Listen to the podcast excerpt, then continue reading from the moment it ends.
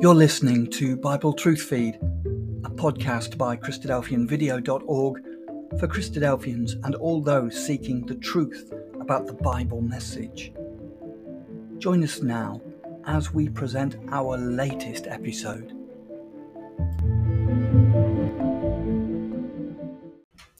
Christ's existence, foretold in the Old Testament. Hello, and welcome to Bible Truth Feed a podcast by Christadelphian Video. In this biblical presentation, we learn that the birth, life, and death of Christ is described in a wealth of detail in the Old Testament writings. We learn the importance of Christ as our Saviour and why many Jews of Christ did not accept Christ even when they had access to the Scriptures. Well, good evening, friends. Tonight we have a goal that we want to work on together, and that is that we want to come away from this evening, from this session, convinced that if we are to understand God's plan of salvation, then it is essential that we understand the Old Testament of the Bible. So we want to start with a quick story to get us thinking. It's about a boy, a young a, boy born to a poor family in very humble circumstances. And he spent his early years in exile. He had to flee from his native home because his family feared that if he was to stay where he belonged, they would lose him. All his peers were taken by the hands of an awful, wicked government. He, however, survived in exile and he returned in time to his home, to a town now void of his peers. Well, this young boy grew up to learn a trade so that he might be able to survive, earn his survival. And even then, he didn't even own a pillow. He only lived 33 years and he died by means of capital punishment. This man was Jesus Christ, the beloved Son of God. Yet, but despite his unpretentious beginnings, this man would have to be the most famous individual in the history of the world. You just think about it. Half the world's population consider him the saviour of the world, or at least a great prophet. Our dating system is based on the life and time of our Lord Jesus Christ. We have BC, before Christ, and AD, Anno Domini, which is Latin for in the year of our Lord. The cross has become a symbol of death, and to many Christians, it's a symbol of hope and ultimate love. You see, Christ is, is a very famous individual.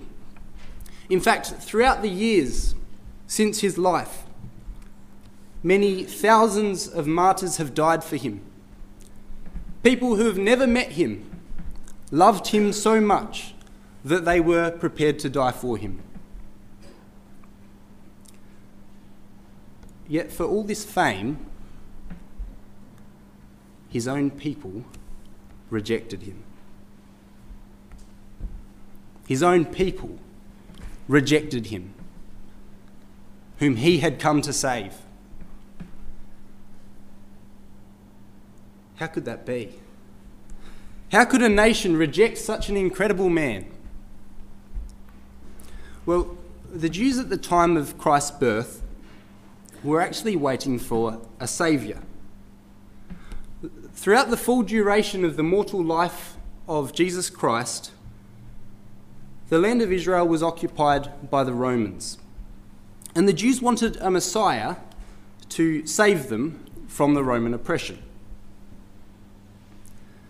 Well, the Old Testament prophesied that a Messiah would come. But the issue was that the majority of the Jews didn't understand who the Messiah would be.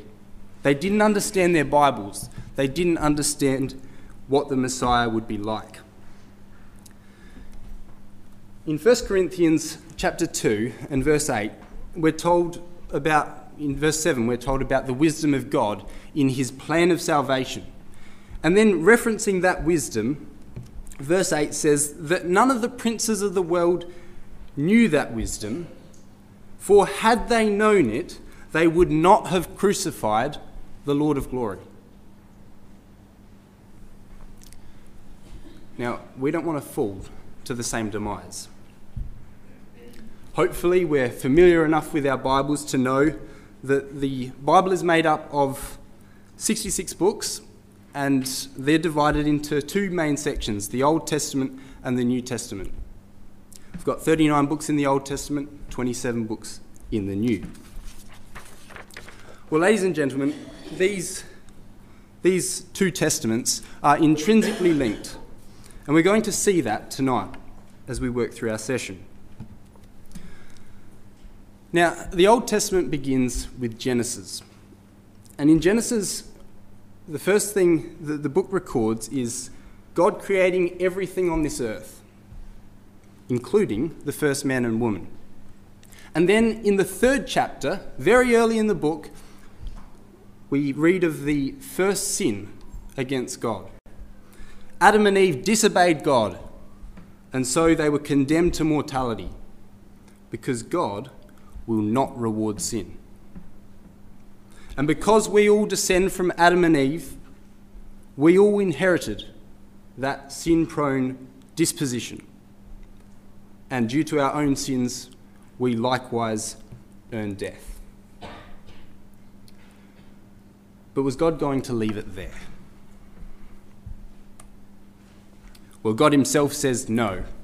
He says, I have no pleasure in the death of the wicked. In Ezekiel 33, verse 11, he says, he says to Ezekiel, Say unto them, As I live, saith the Lord God, I have no pleasure in the death of the wicked, but that the wicked turn from their way to live. Turn ye, turn ye from your evil ways. And you can see what God wants here. He wants people to turn away from sin so that He can reward them with life. God wants to save people, but not in a sinful state. And so he develops a plan. And that plan was a saviour for mankind. And our subject tonight is to find that saviour, that plan of a saviour, in the Old Testament. Now, this saviour is, of course, the Lord Jesus Christ. But as you would know, Jesus Christ is a New Testament character. So, to begin with, we're going to turn to the Gospel of Luke and to the 24th chapter of that Gospel. Luke is the third of the Gospel writers, and in the last chapter of his Gospel, chapter 24, he records the resurrection to life of the Lord Jesus Christ.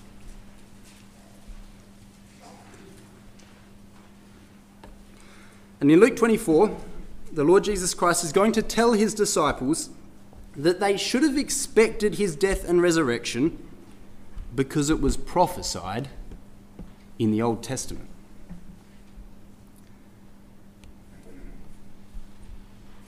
Well, this is one of the most exciting chapters of Scripture, really. The resurrection to life of the Saviour of the world. And in your own time, it would be a, a great chapter to read.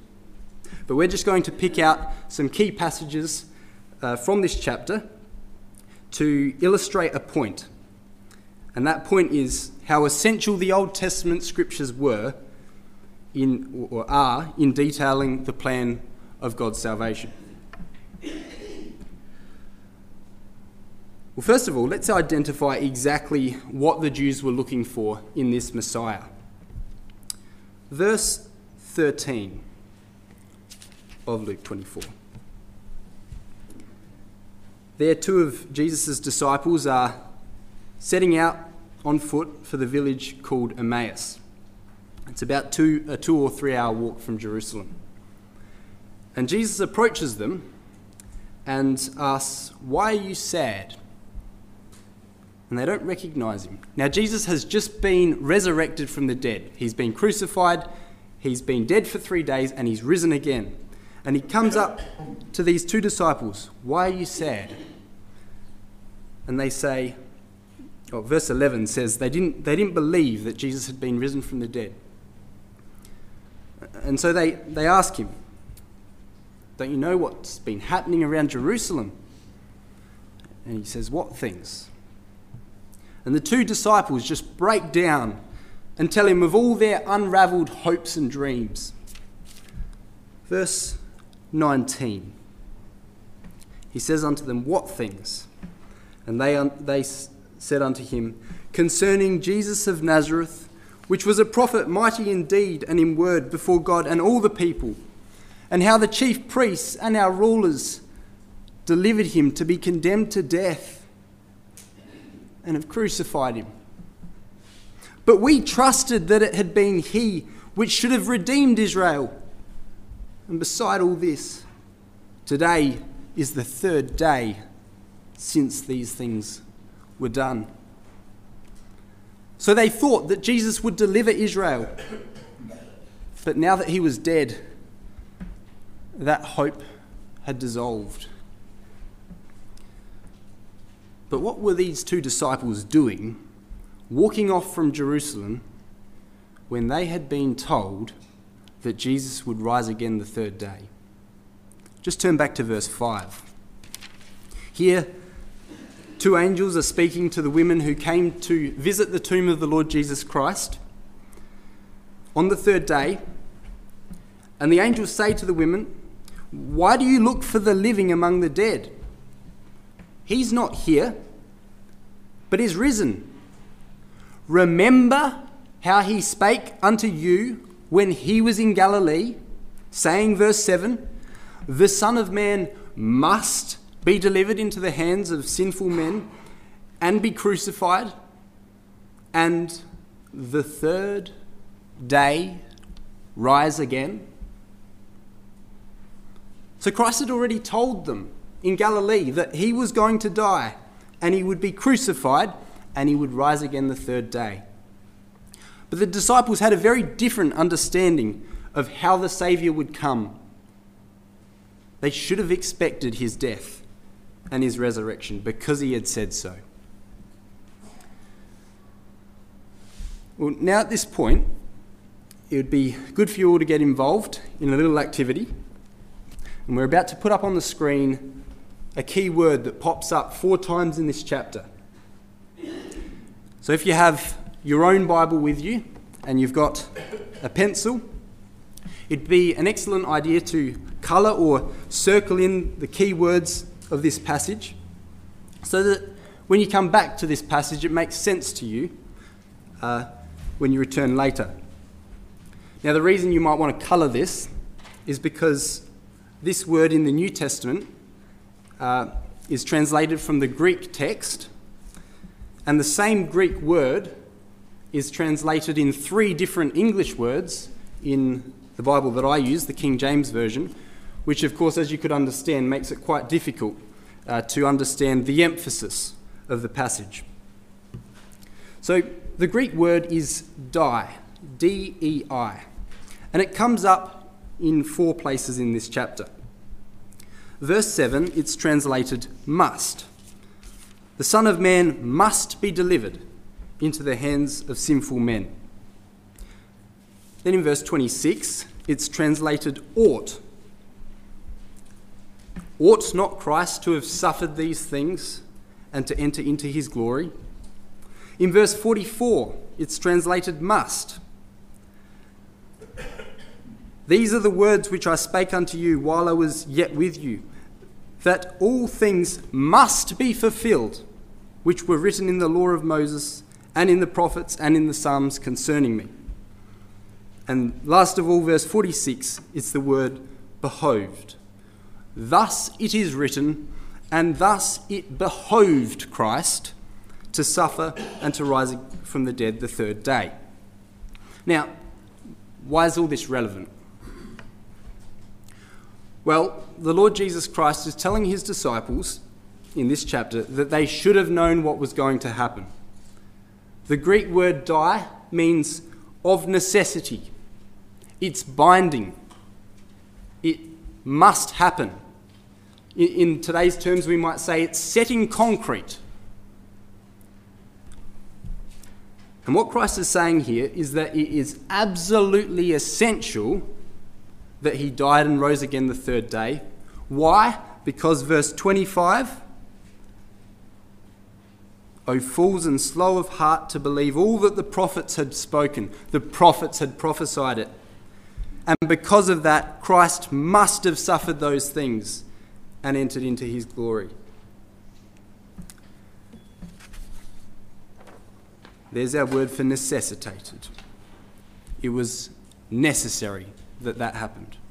And verse 27 Jesus then, beginning at Moses and all the prophets, expounded unto them, that's those two disciples walking to Emmaus, he expounded unto them all the scriptures, the things concerning himself.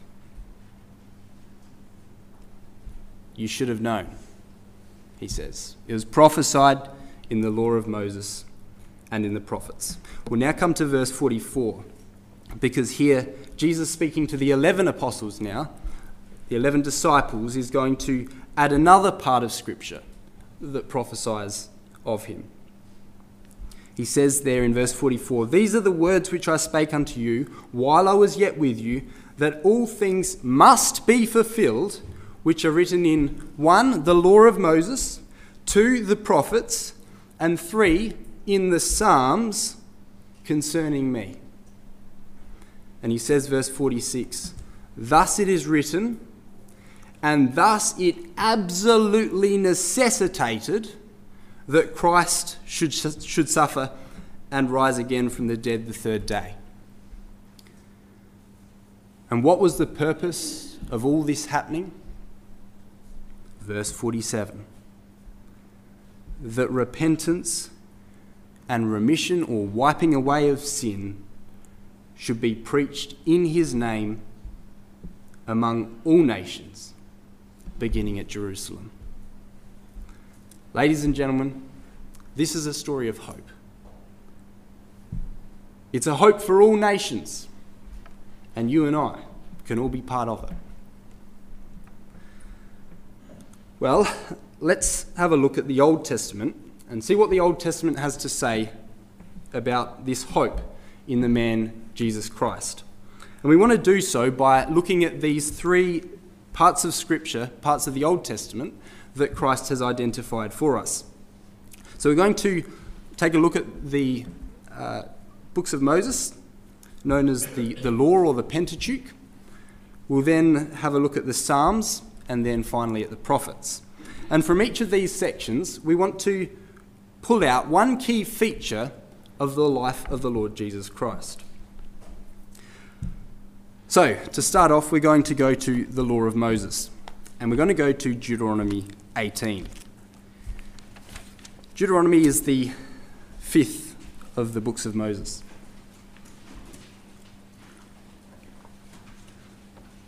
In Deuteronomy 18, God is answering the problem that the nation of Israel are frightened of the incredible voice of God. And so God says, I understand that.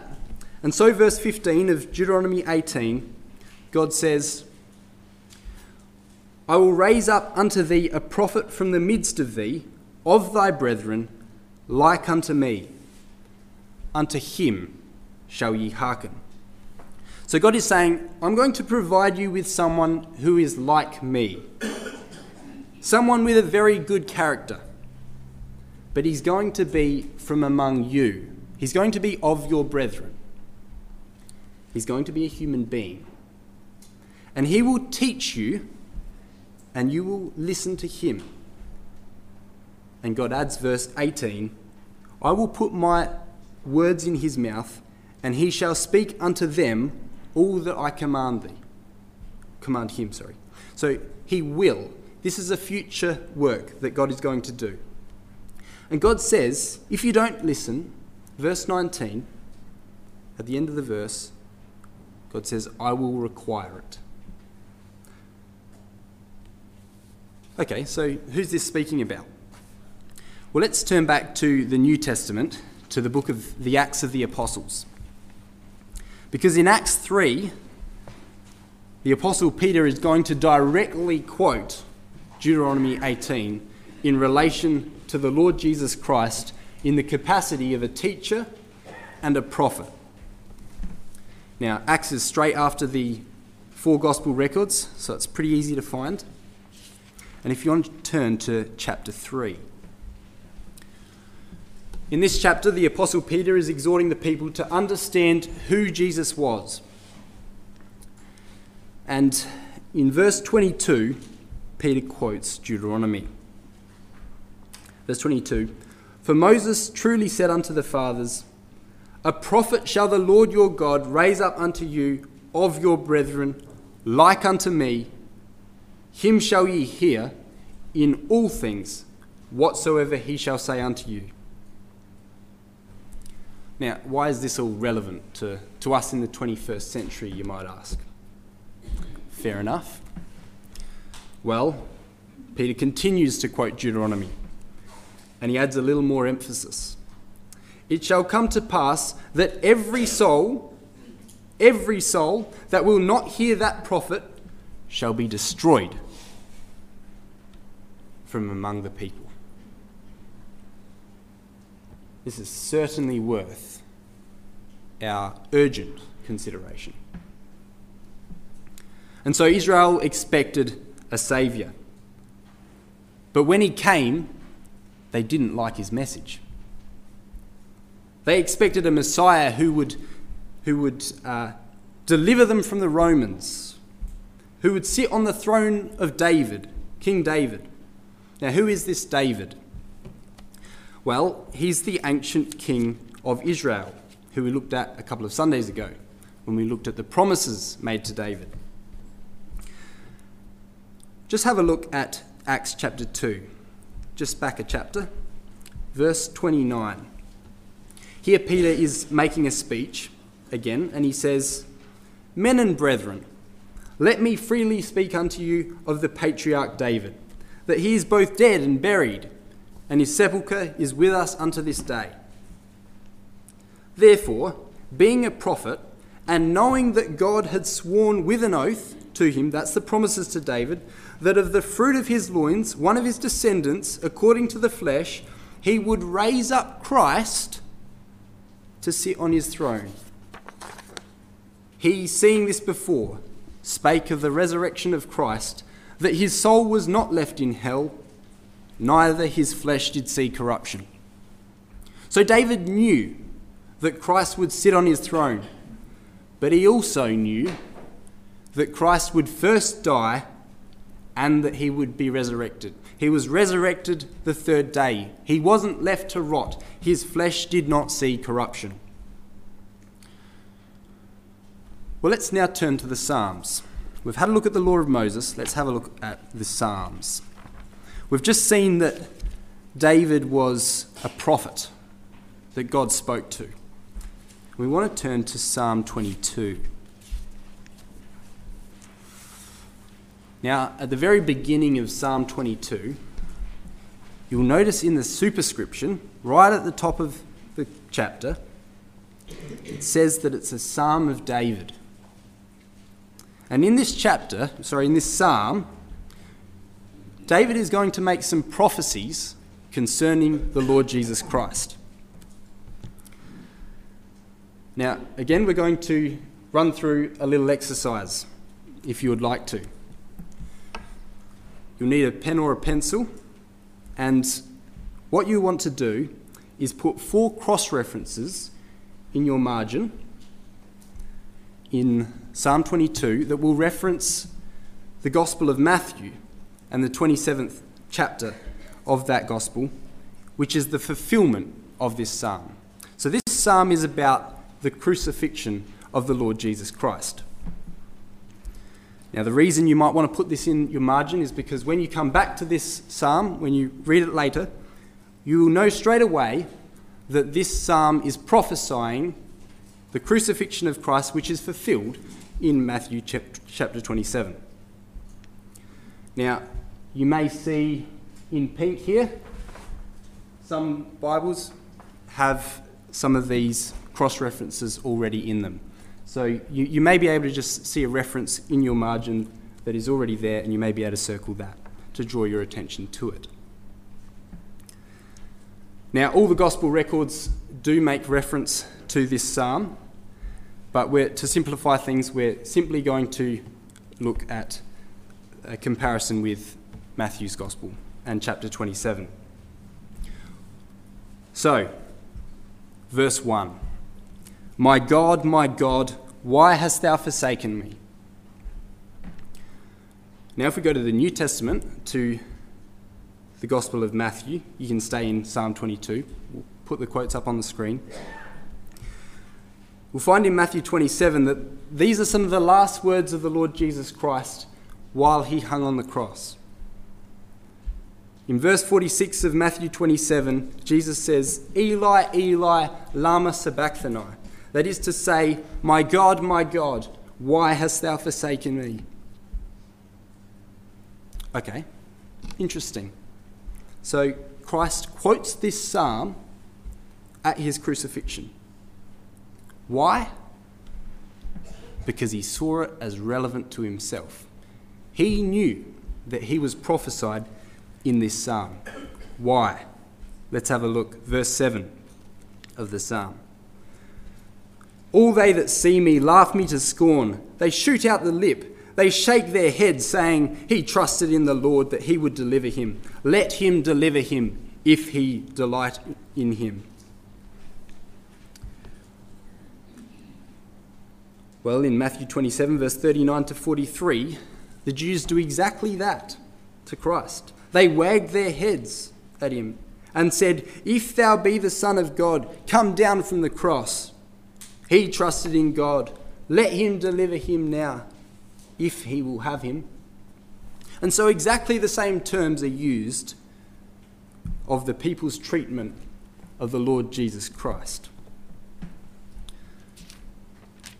Okay, now over the page to verse 16 of the psalm. At the end of the verse, there we read, They pierced my hands and my feet.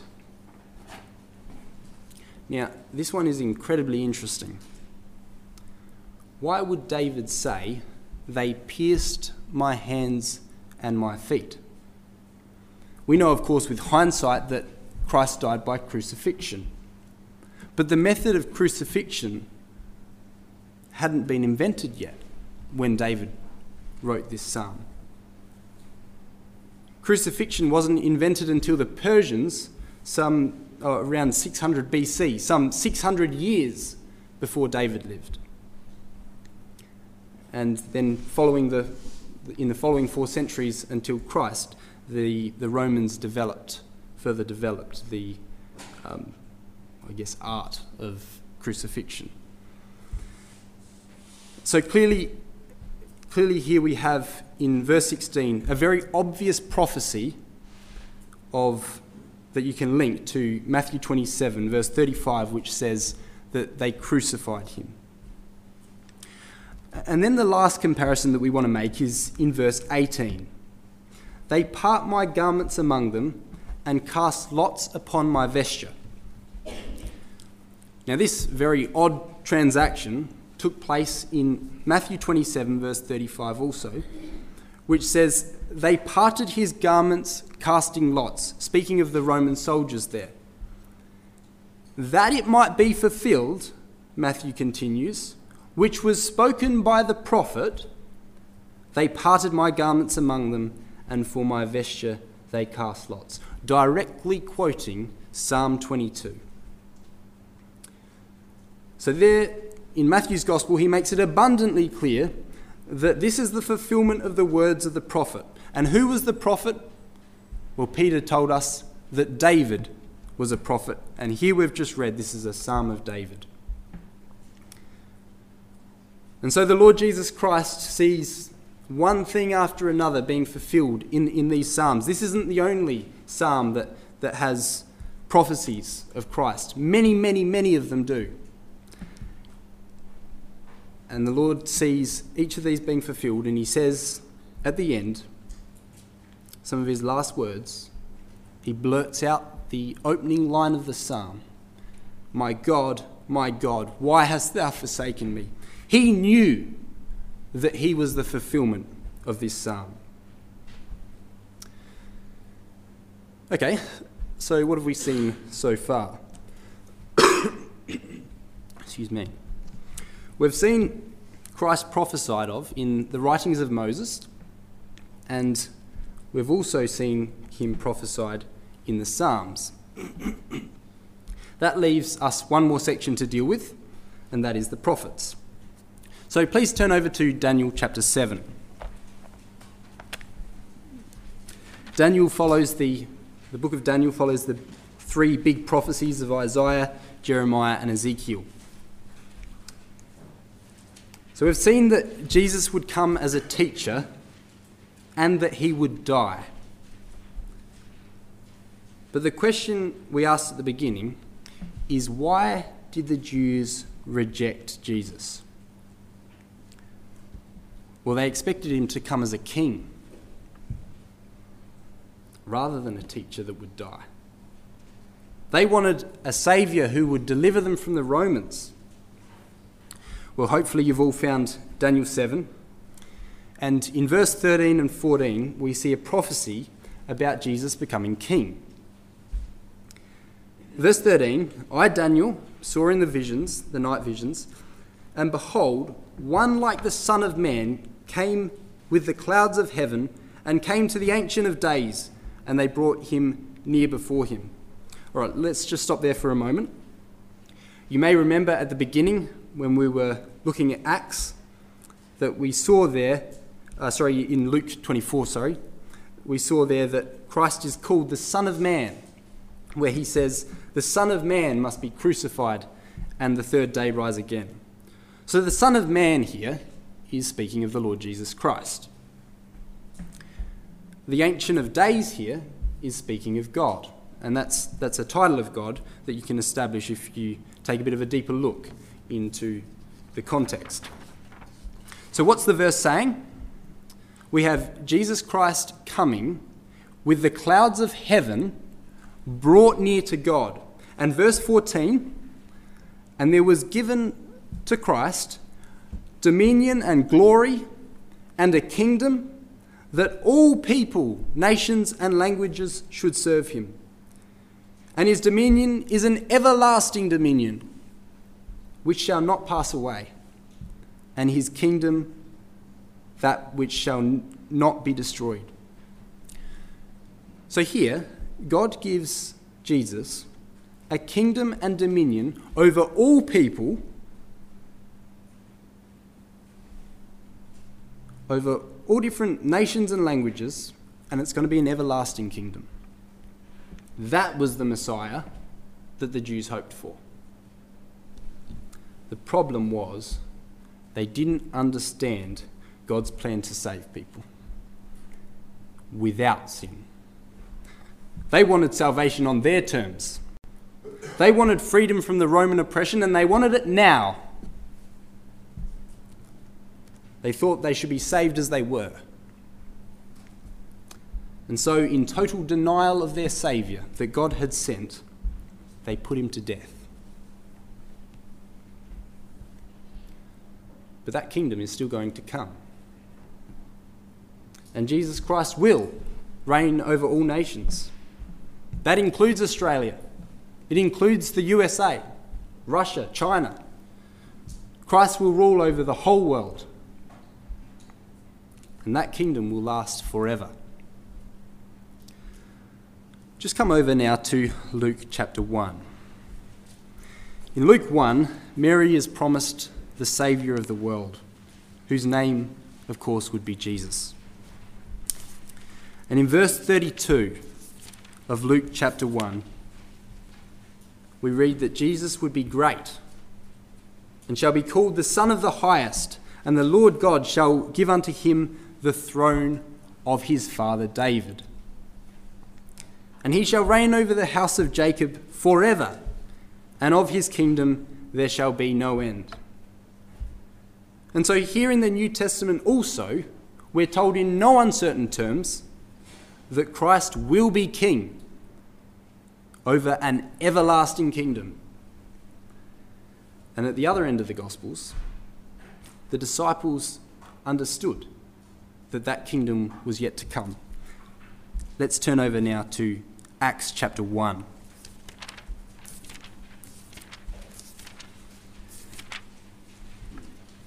Acts chapter 1, here Jesus is spending his very last day with the disciples following his resurrection. And they hoped that now, now that Jesus had died and had been risen again, they hoped that now he would set up that prophesied kingdom. And so they ask him in verse 6 of Acts 1 Lord, wilt thou at this time restore again the kingdom to Israel? They wanted him to sit on David's throne now. And the Lord responds to them It's not for you to know the, to know the time. What's important for you you, you won't know when, when this is going to happen. You won't know the times or the seasons. But what is important for you is verse 8. You're going to be witnesses of me in Jerusalem and in Judea and in Samaria and unto the uttermost parts of the earth. You're going to be witnesses throughout the world. And that's the last thing he says. Because in verse 9, he's taken up into heaven, out of their sight, and it says a cloud received him. And in verse 10 and 11, the, the disciples are there staring up at this cloud, and two angels say to them, Ye men of Galilee, why stand ye gazing up into heaven? For this same Jesus, which was taken up from you into heaven, shall so come in like manner as ye have seen him go into heaven. Ladies and gentlemen, Jesus is coming back. He's gone to receive his kingdom from God, as Daniel the prophet described. And he's coming back to be king over all nations. But whilst Christ is with his Father, He's left us a legacy to follow. The last thing he said to his disciples is that we need to be witnesses for him. The Greek word translated witnesses here is the word martyrs, from which we get our English word martyr. Martyr actually means to be a witness, to, to stand by what we know, even at the peril of our own lives. We'll come over to Luke chapter 9, verse 23. I'll actually put it up on the screen there. What does this mean to be a martyr? Well, in Luke chapter 9 and verse 23, the Lord Jesus Christ has some very strong concepts for us to consider. He says to his disciples in verse 23 If any man would come after me, let him deny himself and take up his cross daily and follow me. Now, what Christ is referencing here is his walk to his crucifixion, where he was forced to carry the stake on which he would be crucified. But he's clearly speaking metaphorically here. We're told to take up our cross daily. You know, we can't literally walk to our death every day because the next day it wouldn't happen. Well, five chapters later, in Luke 14, verse 27, again the Lord Jesus Christ speaking, he says there, Whosoever doth not bear his cross and come after me is not worthy of me. Right, so this is absolutely essential for us to get our heads around what he's talking about here. Well, the fifth chapter of Paul's letter to the Galatians will be helpful in uh, picking apart what, what Christ is saying here. So come over to Galatians chapter 5. It's about six books on from the Gospel of Luke.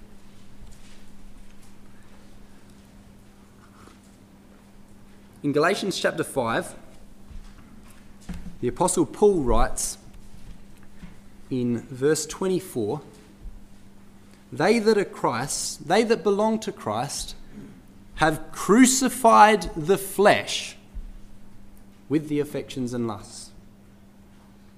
Now, what does it mean to crucify the flesh? Well, Paul explains it a few verses earlier in verse 19, where he tells us what it is that we need to crucify, what we, what we need to put to death or remove from our lives. Verse 19 Now the works of the flesh, which are manifest, are these. Adultery, fornication, uncleanness, lasciviousness, idolatry, witchcraft, hatred, variance, emulations wrath, strife, seditions, heresies, envyings, murders, drunkenness, revelings, and things like that. Of the which, Paul says, I tell you before, as I've already told you in time past, that those which do such things will not be in the kingdom of God. So, Paul is telling us that we need to remove those terrible, terrible things from our lives, crucify them.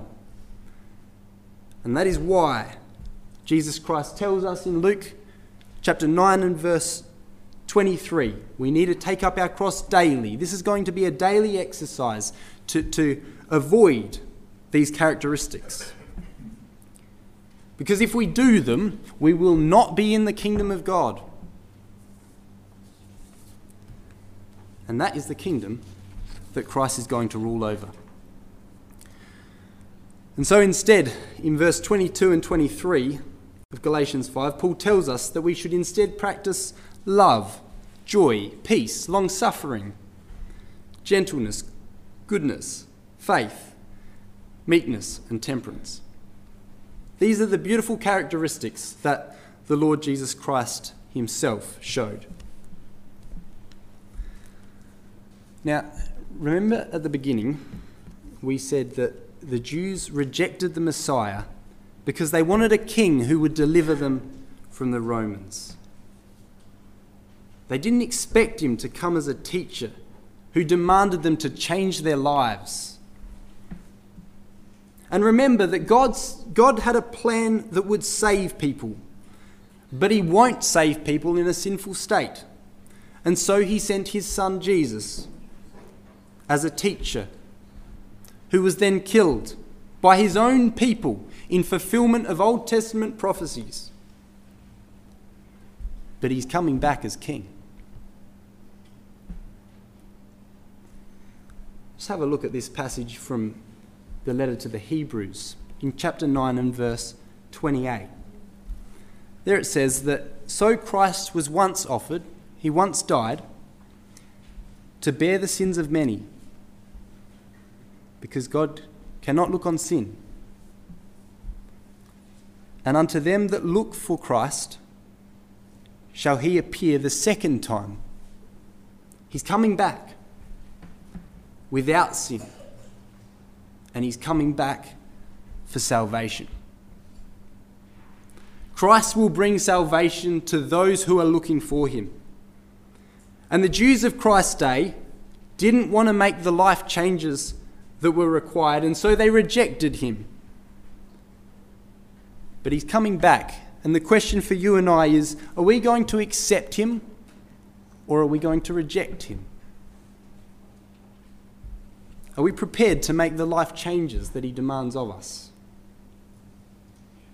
Let's finish up in the last book of the Bible, in Revelation. The mortal life of the Lord Jesus Christ is prophesied of in fine detail in the Old Testament scriptures. But his second coming is prophesied of both in the Old Testament and the New Testament. And so we want to close by just having a look at that. In Revelation chapter 3, in Revelation chapter 3, Christ promises an incredible hope for those who are prepared to put in the effort, to take up their cross daily and follow Him. Those who are prepared to make the commitment. And He says in Revelation 3, verse 21 To him that overcometh, that overcomes all those evil characteristics that we looked at in Galatians a moment ago. If you overcome them, I will grant to sit with me in my throne, even as I also overcame and am set down with my Father in his throne. So Christ is currently with God in the heavens. As Daniel said, he's gone to receive his kingdom and he's coming back. And as, as the angels said in Acts 1, he's coming back. And if we overcome sin's draw, then Christ will grant us to be glorified with Him, to reign over the earth with Him. Just look at uh, Revelation chapter 5. Revelation chapter 5, verse 9 and 10. Here it's speaking of the believers who have been given immortality because they were faithful. And these believers, now called saints, sing a new song, saying, uh, in verse 9 and 10 Thou art worthy to take the book and to open the seals thereof, for thou wast slain and hast redeemed us to God by thy blood out of every kindred and tongue and people and nation. So here's all different nationalities being redeemed by God, forgiven for their sins, and saved. And verse 10 and hast made us unto our God kings and priests, and we shall reign on the earth. You see, Christ is coming back to reign on earth, and if we want to be a part of it, we can reign with him. One more passage in closing Revelation chapter 22. Revelation chapter 22 is the last chapter of the Bible. And it's also the last words of the Lord Jesus Christ for those who are prepared to read their Bibles. And so, of course, it's a very important message that he has. Revelation 22 and verse 11 and 12.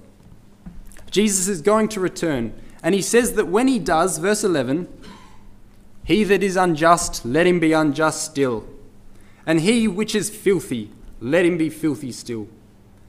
And he that is righteous, let him be righteous still. And he that is holy, let him be holy still. And behold, I come quickly or suddenly, and my reward is with me to give to every man according as his work shall be. When Christ returns, ladies and gentlemen, he will judge us in the state in which he finds us. He's coming back to the earth as king, as king over the whole earth. And the question for you and I is will you be ready for him?